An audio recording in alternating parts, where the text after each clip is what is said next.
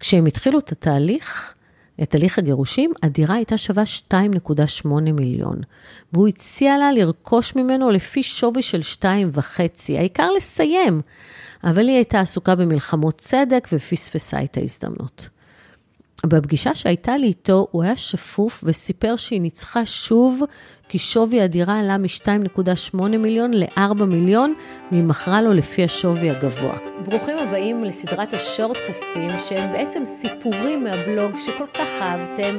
היא מנצחת בהכל, הוא אמר לי, מבטו מובס, ושלף קלסר עמוס לעייפה במסמכים משפטיים, שמקפלים בתוכם חיים סטנדרטיים של בני זוג. שהאהבה ביניהם הסתיימה כבר שנים לאחר החתונה, ובמשך עשור נוסף הם המשיכו הלאה מכוח האינרקסיה. והבנות, והחיים, וניהלו יחד את מפעל חייהם, עד שנשחקו עד דק ולא נותר דבר ביניהם, והוא החליט להתגרש. הוא רצה להגיע להסכם, למכור את הדירה, שגם סביבה היה סיפור, להתחלק בחסכונות ולשלם מזונות ולהישאר ביחסים נורמליים. אבל היא ממש לא הייתה בכיוון, ועל ההחלטה להתגרש ממנה, היא לא סלחה לו ויצאה למסע נקם. קודם כל, הבנות ידעו שאבא נטש אותנו, והתחילו להתנכר. לאחר מכן היא הגישה תביעה לשלום בית בבית הדין הרבני, וביקשה מדור ספציפי, וכמובן שהיא גם קיבלה. אישה שמבקשת שלום בית ורוצה להציל את המשפחה, בדרך כלל נעתרים לה בבית הדין הרבני ומעניקים לה סעד של מדור ספציפי, שהוא למעשה צו מניעה שלא מאפשר למכור את הבית. מאחר ששלום בית עושים, כידוע, בין הסדינים ולא אצל הדיינים, ברור לכולם שמדובר בצ... בסעד טקטי בלבד, שמטרתו להשיג עליונות במשא ומתן או לעכב את הליך הגירושים עד שהאישה תתרצה ותסכים לשחרר את בעלה. אלא שהיא סירבה לשחרר ואי אפשר היה להגיע איתה לשום הסכם וניהלה איתו הליכים ארוכים.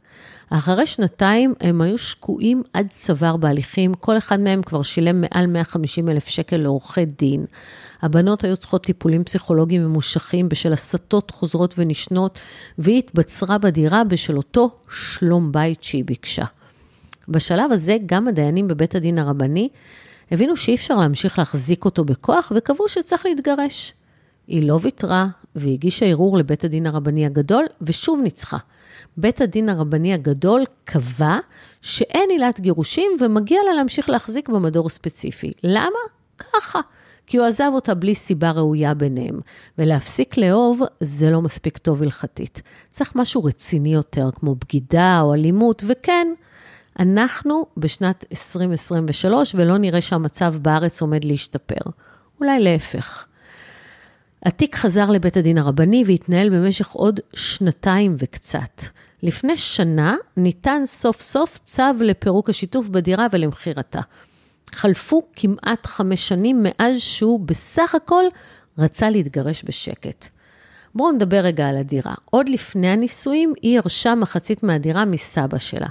מדובר בדירה ישנה בצפון הישן של תל אביב, ומיד לאחר החתונה, הוריו רכשו מאחותה את המחצית השנייה של הדירה, והיא נרשמה, חצי מהדירה נרשמה על שמו.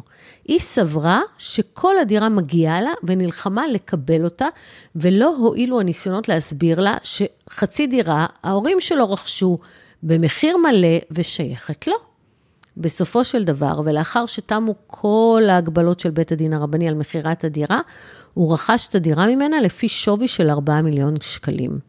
כשהם התחילו את התהליך, את הליך הגירושים, הדירה הייתה שווה 2.8 מיליון, והוא הציע לה לרכוש ממנו לפי שווי של 2.5, העיקר לסיים, אבל היא הייתה עסוקה במלחמות צדק ופספסה את ההזדמנות.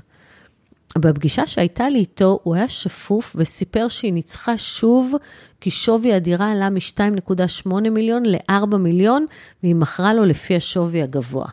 והוא בא להתייעץ בקשר לבנות, שכבר היו בנות 14 ו-15 והן ממש מוסתות נגדו, והוא לא יודע אם הליך משפטי נוסף יעזור כאן, כי ממילא היא כל הזמן מנצחת.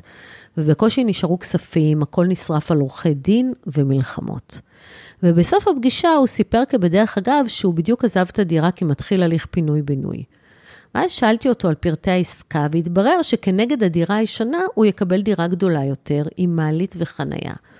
ובהכירי את מחירי הדירות באזור הזה, הסברתי לו שהדירה החדשה שווה כבר עכשיו לפחות 7 מיליון, ושאומנם ההליך ארך זמן, והיא כאילו ניצחה, אבל הוא הרוויח מה...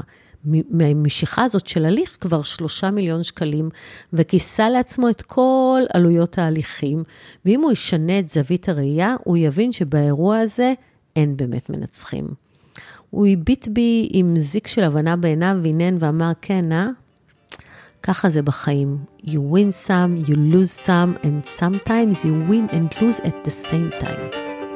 תודה שהאזנתם לשורטקאסט. אם מצאתם ערך או סתם היה לכם ממש מעניין, אני אשמח אם תעבירו אותו למישהו שיהנה ממנו גם. תודה.